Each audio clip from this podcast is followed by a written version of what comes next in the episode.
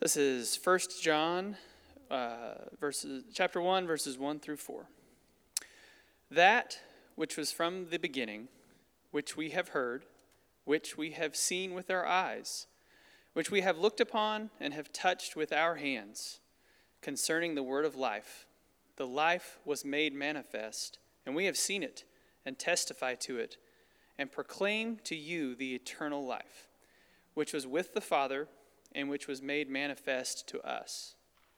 That which we have seen and heard, we proclaim also to you, so that you too may have fellowship with us. And indeed, our fellowship is with the Father and with his Son, Jesus Christ. And we are writing these things so that our joy may be complete.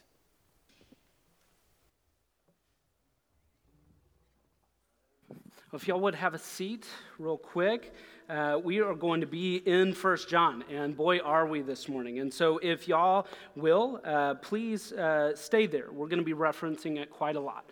Uh, if you would, though, bow with me that God might bless his word to us this morning. God and Father, you have spoken to us. You have spoken mightily. You have spoken loudly. You have spoken by your uh, apostles and by your prophets.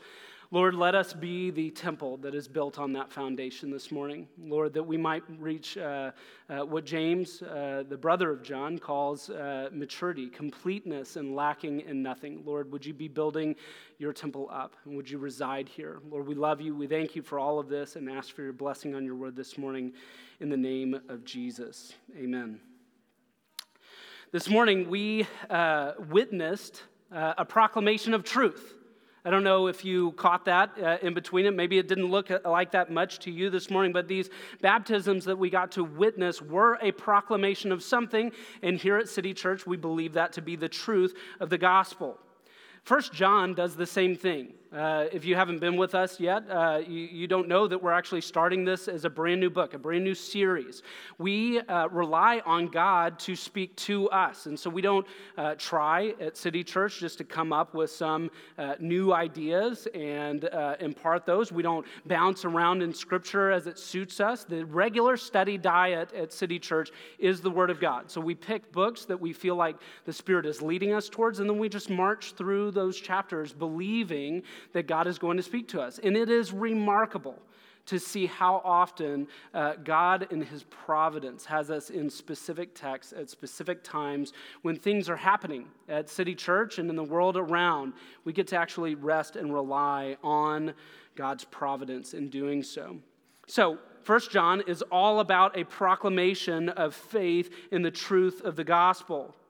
But how do we know the truth? How do we know the trueness of the gospel of, uh, sorry, not the gospel, but the epistle of John? How do we know that this is actually going to teach us something true about the gospel? How do we know about its trueness, the substance of its truth? We've even entitled this sermon series, First John, Walking in Truth. First John concerns itself with uh, three different things, and you'll hear us kind of use this as a framework as we march through this epistle. We actually see that First John, John, the apostle, is very concerned with the trueness of doctrine. He's also very concerned with the trueness of deeds. He's very concerned with the trueness of devotion. So we've got doctrine, deeds, and devotion. Doctrine is our theology, what we believe. First John is going to be talking to us about the things that we believe and trying to orient us in such a way that we believe true things truly, that we're not believing lies. So it deals with doctrine in that way. It might be weird to say that he uh, concerns himself with trueness of deeds, but this is just another way of saying that he's really concerned about Christians living out in true ethical uh, relations with one another and with the world around us. So we get a Christian ethic that is actually uh, woven beautifully in and through the epistle of First John. Lastly, we uh, talk about the trueness of devotion.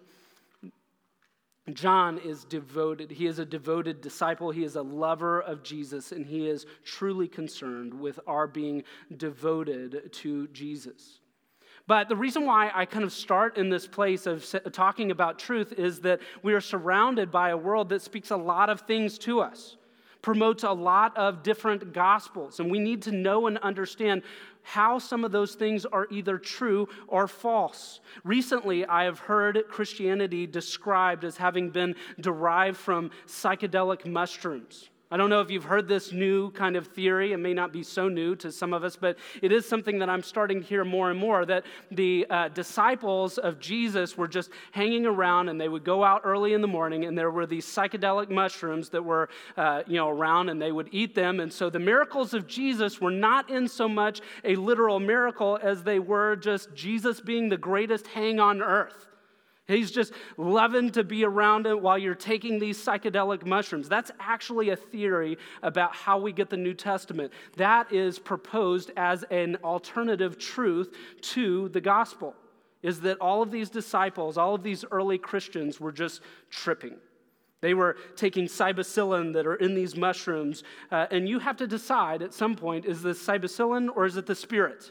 Is Jesus the greatest hang on earth while someone's high, or is he the Son of Man? That's actually something that you have to decide now in our culture. The other thing that I've heard described as a truth about the gospel is that the gospel is uh, tr- the truest truth. And that sounds, hey, yeah, I believe in that. But the main proponent of this idea is actually saying that these are the best evolved narratives for living. It's not, it's not as much that the uh, writings of Scripture are actually literally true, that Jesus was literally the Son of God and that he literally came and died on a cross and literally rose from the grave. It's that those stories have evolved over the course of time and have provided the basic framework for us to have the best stories to understand the world that we live in. So it's not that they were literally true, they're better than true. They're, they're kind of the best uh, Disney episodes that we have to understand That's kind of what we have started to hear kind of percolate in people and authors like Jordan Peterson. Lastly, I've heard uh, actually some other people that I really respect say, I'm not really a Christian. I don't believe in the reality of all of this, but I do rather like the benefits of Christianity. You've got a lot of historians now looking at the last uh, several millennia and saying, you know, Christianity has a lot of benefits. It teaches us to respect the, uh, the, the, human alongside of me. They, uh, we need to give allegiance to a God or live as if there were a God, and that we need to treat other people, treat our neighbors as ourselves, and that ends up resulting in a civilization that is very prosperous. So the truth is not that Jesus really is who he says he was, but the truth is, is that the benefits of believing that are better than not believing it, and so we like the tradition of our faith. All of these things are things that you will, if you have not already, come up against. You will hear things like this, and you have to decide is that true? 1 Peter 3 tells us that we need to go beyond just deciding whether or not it's true. It says 1 Peter in 1 Peter 3, honor Christ as Lord, as holy, always being prepared to make a defense of our faith, to give a reasoned hope for our faith. So I've got a question for you before we enter into First John, into this series. How would you go about making a reasoned and hopeful defense of God's true gospel? That's, that's one of the many, but I think one of the primary questions that First John stands ready to answer for you. Not for me, not for just us in some amorphic way, but for you this morning. How would you go about making a defense of the truth of the gospel? Where would you go? Who would you point to? What we're going to learn in turning to First John is that we can turn to the Apostle John for truth. Who is the Apostle John? Well, he's the son of Zebedee. He's James's brother. He was a gritty, burly, probably fisherman who was there, found by Jesus on the shore, mending nets with his brother, and called to become fishers of men. He was beckoned by Jesus to leave everything that he had known and to come alongside of Jesus to learn how to be a fisher of men he was not just a fisher of men. We understand that he was uh, he and his brother were pretty rowdy. They were known as sons of thunder. But here's the one that I want for us to really grab onto throughout this season, for us to remember through this series, is to remember that, G, uh, that John is the apostle that Jesus loved. Jesus is the apostle that Jesus loved. It, it, says that in other places, but John says it about himself as well. In many ways, Jesus and John were BFFs. They were best friends forever, best friends for life. They are close. And so, one of the reasons why I want to tell you to listen to the, uh, the epistle of First John is that Jesus and John were tight. John was there, he witnessed the transfiguration, he witnessed the miracles of Jesus. He witnessed the teaching and received the teaching of Jesus. He was there at the crucifixion of Jesus. We know this because Jesus actually addresses him from the cross and asks him to take care of Mary from the cross. John was there. In fact, we have a lot of reason to believe that John was the only disciple that was there at the actual crucifixion, there nearby, at least close enough for Jesus to talk to. We also see that he wasn't just there at the crucifixion, but that he actually saw the resurrected Jesus. In fact, we just read from Matthew chapter 28, where he was at the Great Commission, where Jesus has a word for him, actually, literally commissions him as an apostle, as one who has seen the resurrected Christ, who is anointed by Christ to go, making disciples of all nations, baptizing them in the name of the Father, Son, and Holy Spirit, teaching them to observe all that I have commanded you. And don't worry, I'll never leave you. That's what Jesus said to John. So it's, it's not like several steps away. It's not just reading it as words on a page. John actually received that. I wonder if there is reason for us to believe in this. We also see that, Jesus, uh, that John was there at the ascension and that he received the Holy Spirit in tongues of fire. John is trustworthy. So I've got a question for you. Are these merely words on a page, or are they the authoritative, apostolic, inspired word? Do you, will you, as we march through this series, choose, you yourself, choose to receive 1 John as the authoritative, apostolic, inspired word of God given to you, enlivened by the Holy Spirit for truth? Because if you do, the point that we get this morning is very, very simple. It is that proclaiming Jesus brings us fellowship and it brings us joy. Proclaiming Jesus brings us fellowship and it brings us joy. And what we need to know as we kind of march through this is we need to understand the manifestation, we need to understand the proclamation, and we need to understand integration. Those are the three things that we've got to understand in order to get this primary point this morning. We need to understand which manifestation there is, we need to understand whose proclamation it is, and we need to understand our integration in the midst of it. First, a little bit of context. John wrote his epistles after being forced to leave Jerusalem. He had been an early church father, he had been a minister, he had been an apostle, he had been a uh, pastor in the early church to Jews there in Jerusalem. And after 70 AD, when the temple fell, when the, uh, when the city was more or less sacked, he actually had to flee. He was facing persecution there in Jerusalem, but he actually was forced out of the city, and where he heads to is Asia Minor. Now, this is very convenient for us because we just got out of the book of Galatians where Paul had gone through Asia Minor to places like uh, uh, Colossae and uh, Galatia, and uh, gone to the church at Galatia, and had been in the church of uh, at Ephesus. He had been there, he had established a church, and then John goes to those churches and spends time there, actually providing some amount of context for his writings in Revelation. Each one of those letters and sayings, too, wasn't just something that was delivered by an angel to John in lack of context. He actually knew these churches. John is writing to and from these churches in his epistles. This is before he ended up uh, in exile on the uh, island of Patmos. And so we need to know that this is happening sometime around 75 to 85 AD.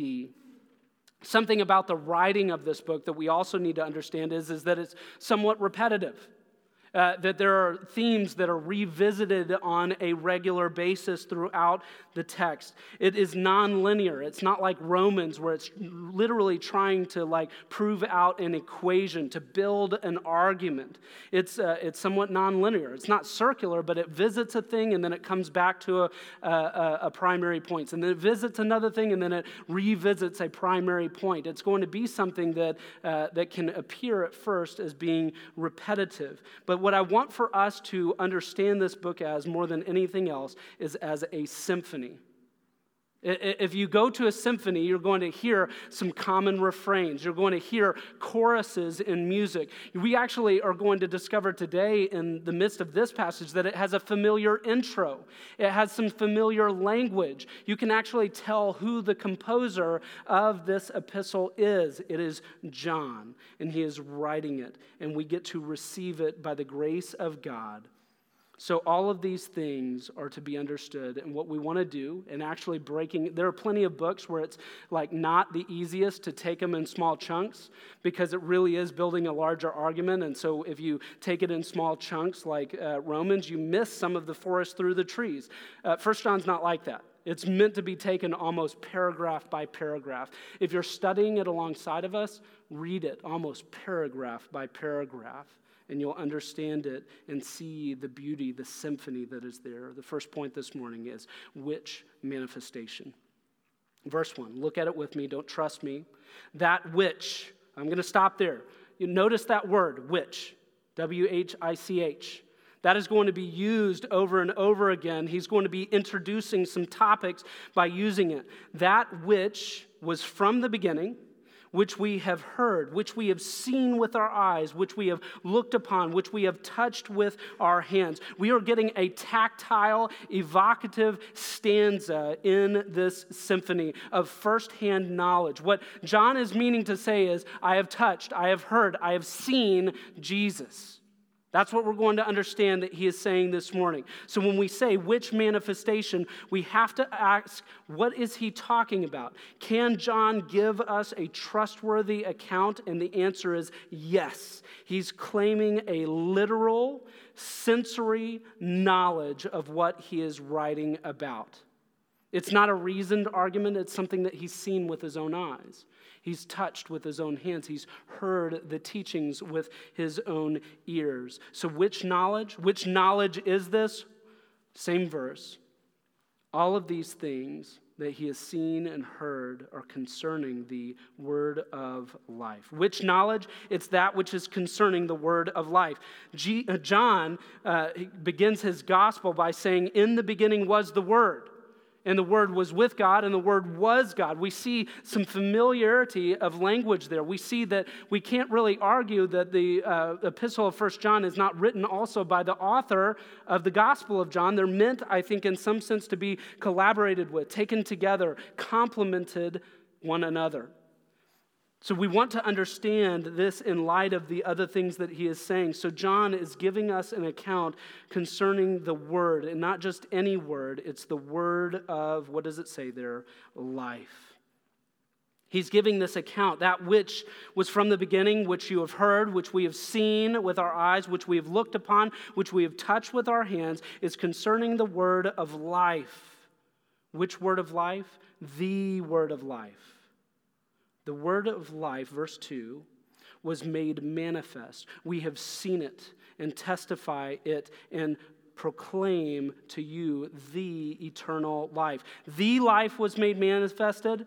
We proclaim to you the eternal life. The word of life and the eternal life is the one and only, everlasting, never ending, perpetual, undying life. That's what John's writing about. So, if you're wondering through the rest of this book, if you get detached from these first four verses in chapter three and you're wondering, man, what is John talking about? He's talking about the word of life. He's talking about this everlasting word of life. He is concerning himself with the word, the eternal, the undying life. And this is the essence of the gospel. John is claiming that he knows intimately by touch and sight and hearing the way and the truth and the life. In fact, he says that it was made manifest to him. Now, manifest is a word that we don't use a whole lot of. It's not like you're just dropping that into conversation with your spouse. You're not using that a lot. So, what does it mean to manifest? Manifest means to either make clear or to bring together in culmination something that is obvious, that is evident, that is clear to see. So, what he is saying is, is that this word of life was made manifest and that we have seen it and we testify to it and we proclaim proclaim the manifest to you. John is saying that this was made clear to him. Second half of verse 2 says, which was with the Father and was made manifest to us. The word, this word of eternal life has been, uh, has been revealed to John. And we see the harmony between John and uh, the Gospel of John and First John by him saying that the Word was with God. What we understand him to be saying is that there was a, uh, a preeminent, pre existent, permanent Word. So John, uh, John is saying that Jesus didn't just come into being when he was incarnated. It wasn't like Jesus wasn't and then he was. What he's saying is, is that he was with the Father for all of eternity. Jesus, the doctrine of Jesus that we get is one who is eternal. But not just one who's eternal, it actually says something else about Jesus. It says that this word was made manifest to us, that he wasn't just pre existent, but that he was incarnate, that he was the incarnate word, that he came to us. So it's not just that he, the word was with God and was God, it's that he was with us also. He was made manifest in our midst. John has looked upon the word who was with the Father. And in verse 3, we actually see him name him. It's his Son, Jesus Christ. Namely, the Word is Jesus Christ, the Son of the Father Almighty. So, which manifestation do we have to listen to? What is this manifestation that he is talking about? It is Jesus, the Word of life, the Word of God. But who is proclaiming it? Which manifestation? Whose proclamation? Verse 3, we see. That which we have seen and heard, we proclaim to you. John's not going to hide it, he's not going to put it under a bushel. He's going to let this light shine. Verse 2, it says that we testify to it and proclaim to you the eternal life. We see that he is proclaiming twice, he is testifying to it again and again. He is meaning to, in this book, testify to and proclaim Jesus Christ. Now, you might think or might be tempted to think, well, of course he is. This is scripture, it's the Bible. Of course, he's talking about Jesus. What we need to understand today is that what he was doing was dangerous. When he's saying, I'm proclaiming it to you, I'm proclaiming it to you, we are testifying to it, this could cost him his life. I want to remind you that in, I mean, in 75 to 85 AD, John would have been receiving reports of his brothers, his apostles, being crucified upside down, being uh, fed to lions, being martyred. John knew what he was doing. When he was proclaiming this, he knew it was dangerous. And so we cannot sit here today and just think John is proclaiming and it's not costing him anything. It is costing him everything. It's costing the people around him everything. Who is proclaiming it? John is, of course, and he has the first hand account. We take that this proclamation of and the testimony to the gospel of Jesus is necessary, even to the point where it would cost, might cost you your life. Why would John be willing to do that? Because he had the firsthand account of the most important, most good news in history, and he means to proclaim it. He means to testify to it. So, Christian, I want to ask you something this morning. Are you willing to proclaim the gospel? Are you willing to step out on a dangerous limb that might cost you everything, whether it is your credibility in the office, whether it is, uh, you know, a, a relationship that you have? Are you willing to proclaim it? John saw it firsthand, and he's telling you it's worth my life to proclaim and to testify. And for what it's worth, you might not know the gospel if he hadn't have taken the chance. Are you willing to testify? Are you willing to proclaim the trueness, the trueness of the gospel? But he doesn't just say, I am testifying to it, he says, we. Why does he say we? In verse 3, it says, We proclaim it to you, that you might have fellowship with us. Who is we? Who is us? Has John started to lose his mind? Maybe if he were on Twitter, these are his pronouns. I don't think so. It's not we, us. He hasn't lost his mind.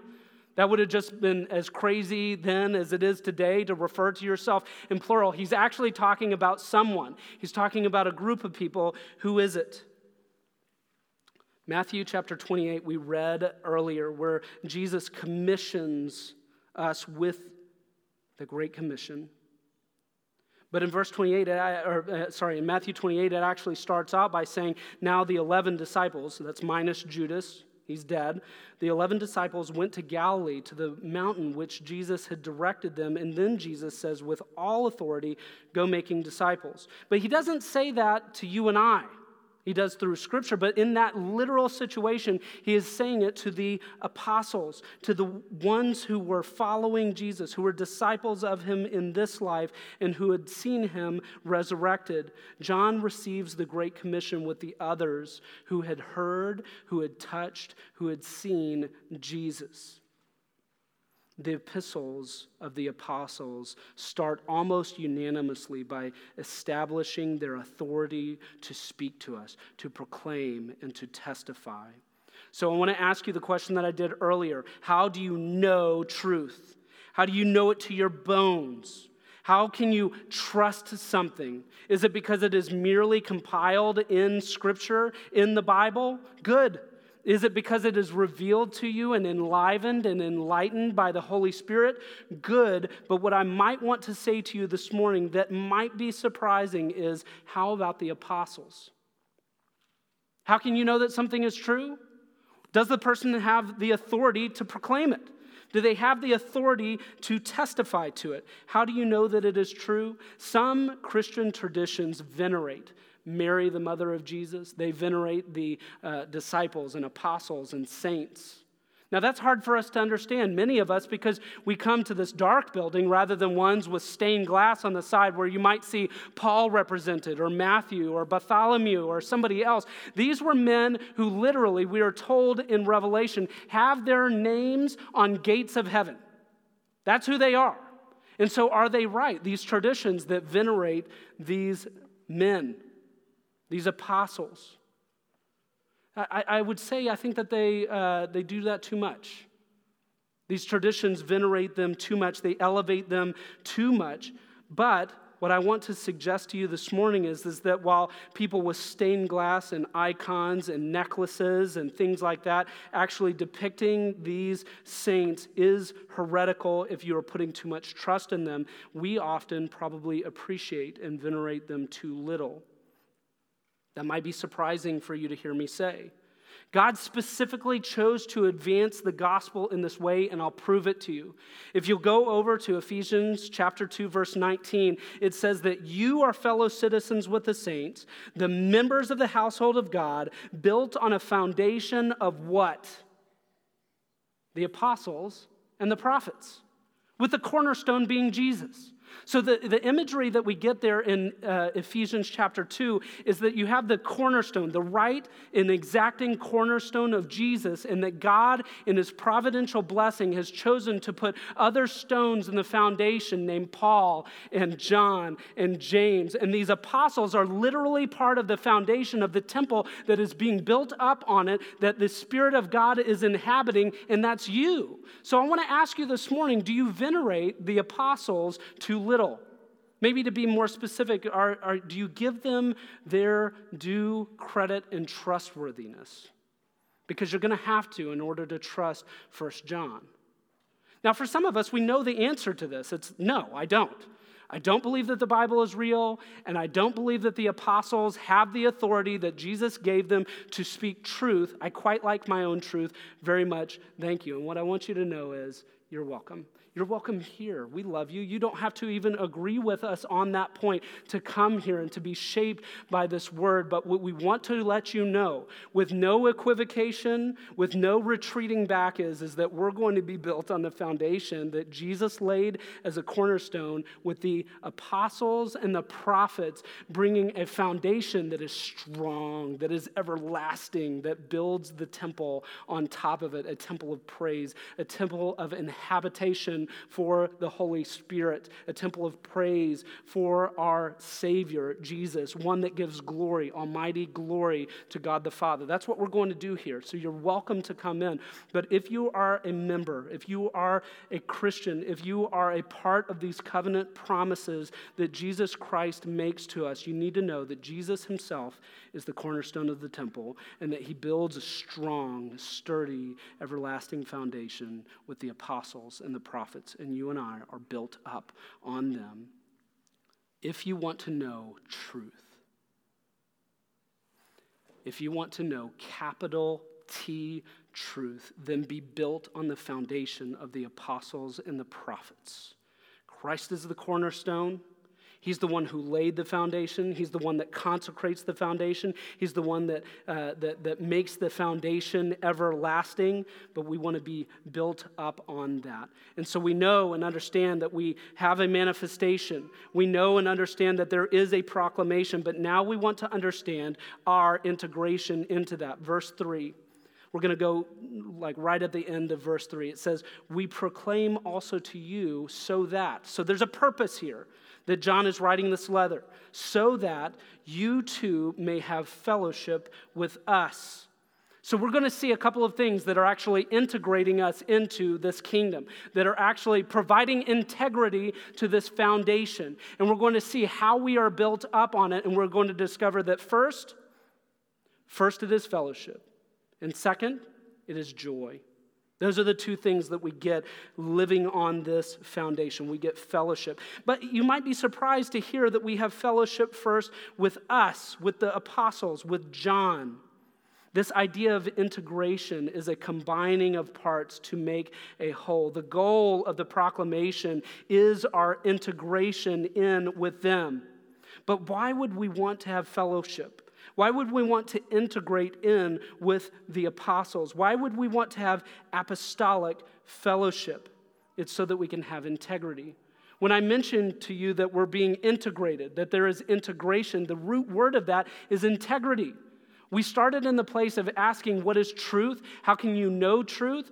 Here, we know and understand that you can have integrity, that you can have truth by having fellowship, by being bound together, by being in, uh, uh, taught by, by being formed by the apostles and their teaching of the gospel.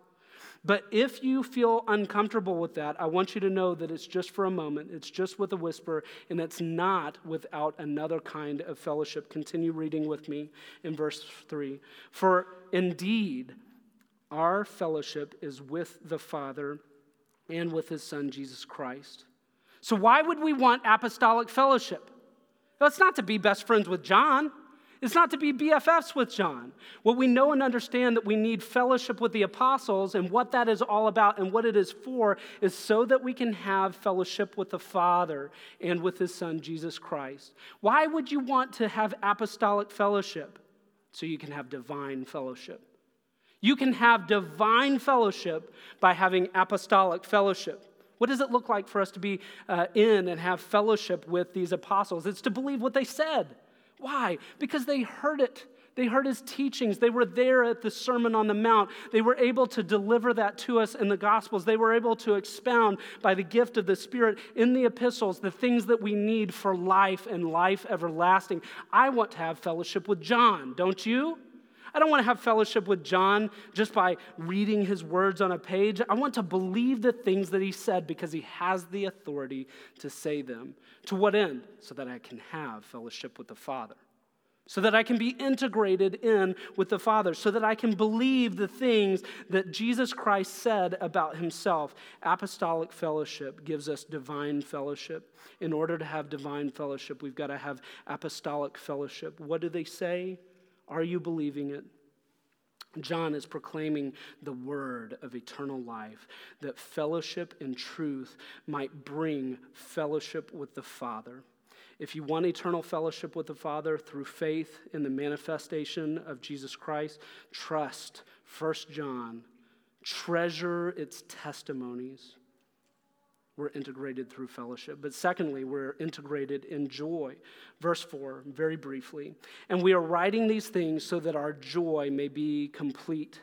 So, this is a really fun thing that John does. John is saying that he's writing about that which was from the beginning, which was from the Father, which gives us eternal and everlasting life, which we have seen, which we have heard, which we have touched, which we have looked upon. That's what John is saying that we are to hear him say. But then right after that, we are to have fellowship with Him. We're to have fellowship with the Father. What does that result in, church? What is John saying that that results in? It results in joy. It results in joy. Now, if you read this very closely, you'll be a little surprised because what John is saying is not that you might have joy, it says that we might have joy. What is he talking about?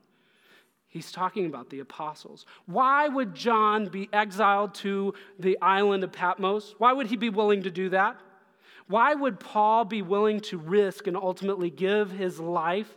Why would all but one of the disciples be martyred for the faith? Because it brought them great joy. Because they knew and believed in their bones the truth of the gospel that Jesus Christ came, lived a perfect life, that he uh, decided to leave all of his uh, preeminent, pre existing glory at the right hand of the Father, and he emptied himself to become a man and to bear our sins on the cross. They were willing to go through these dire and great lengths that we might have fellowship with the Father, believing that Jesus Christ is not dead, but that he was resurrected from the grave, that he lives eternally, that he ascended to the Father, that he's preparing a place for us, and that one day at the Father's beckoning, he will be sent again to uh, completely consummate his kingdom here on earth in a new heaven, in new earth, that we might live with him everlastingly in fellowship forever. What joy! John has joy just at proclaiming and testifying to us the kind of fellowship that we can have with the Father. So I want to ask you this morning whose joy is this talking about? It's talking about those who are persecuted and suffered and declared and gave. But it also, I think that John's reaching his hand across space and time and inviting you into that joy as well. If he's going to have joy in Jesus, he wants you to have joy in Jesus as well. What kind of joy? Read it with me complete joy. He is writing this letter of apostolic fellowship with saints and the Father for the purpose of your complete joy. So, how should we read this? How should we study it? How should I preach it? How should we listen to it and receive it? How should we take the Apostle John's epistle? What are we to expect? John is going to wield his apostolic authority to shape your doctrine, your deeds, and your devotion. He's going to spit truth at you. You're, you're, going to read it, you're going to study it, you're going to uh, hear it, you're going to come on Sunday mornings, we're going to talk about it, we're going to behold it, and He's going to give you truth. It may not be truth that you like, it may not be truth that you agree with, but He's the one with the authority given by Jesus for forever kinds of truth. Are you listening? Do you want to listen? Do you want to come? Do you want to learn at the feet of John so that you can be at the feet of Jesus? I hope your answer to that is yes, because he's going to proclaim Jesus. He's going to pro- proclaim Jesus, bringing us into fellowship and joy. And ultimately, I want to make this connection, and then we're going to pray, we're going to sing. John was Jesus' BFF but he didn't want it to remain that way. What he's actually, when he talks about this joyful fellowship, what he's asking you, what he's inviting you into, is a friendship with Jesus. A best friendship with Jesus. Here's what I know I know that some of us coming into this room do not feel near to the Father. I know that for some of us, it's been a long time since we have felt fellowship I mean, fellowship with the Father. That's what John wants for you. That's what he says. That's what he declares that he wants for you. That's what he's saying that he wants for you. Not for the person next to you, not for your spouse, not for your kids. Yes, for them, but I'm talking to you. John's talking to you. He wants completeness of fellowship and completeness of joy for you. That's what we're after. That's what we're going to chase after. That's what we're going to run after. So, for the sake of your soul, I want you, uh, I just want to beckon you, I want to invite you to turn away from false gospels and listen to the word of life that unifies, that brings fellowship, and that brings joy everlasting. Let's pray for that. God and Father, we thank you for John. We do not deify him. He was a man, he was uh, uh, flawed, he was sinful, he was so evil and wicked, just like us, that Jesus had to give his life for him. But we are thankful for him. We're thankful for uh, the testimony that you gave to him through Jesus. We're thankful for his willingness to suffer. We're thankful that you gave him the Holy Spirit and inspired him to write a considerable portion of the New Testament that we might have fellowship with him, but only for a moment. Because what he's inviting us into is fellowship with Jesus. Lord, we want to see John in his epistle inviting us into the party, not to be with him, but because Jesus is there. Lord, I pray your hand of blessing on City Church over these next uh, weeks, over the summer that we are in John's epistles. I pray that you would make yourself near and known and felt and loved by the people of City Church, Lord, by you. Lord, we want to be a place of nearness, of fellowship with the Father through Jesus, empowered by the Spirit. And Father, I want joy. I want joy. I want completeness of joy. I thank you for John and ask you that I would have joy, completed joy in Jesus like he has it. And Lord, that you would just allow for joy to spill out over onto our people. Lord, I pray in faith that that's what your plan is for us during this revival of joyful worship. Lord, we pray expectantly and we ask you to give it. Lord, we pray all of these things in the joy giver's name, that is Jesus. Amen.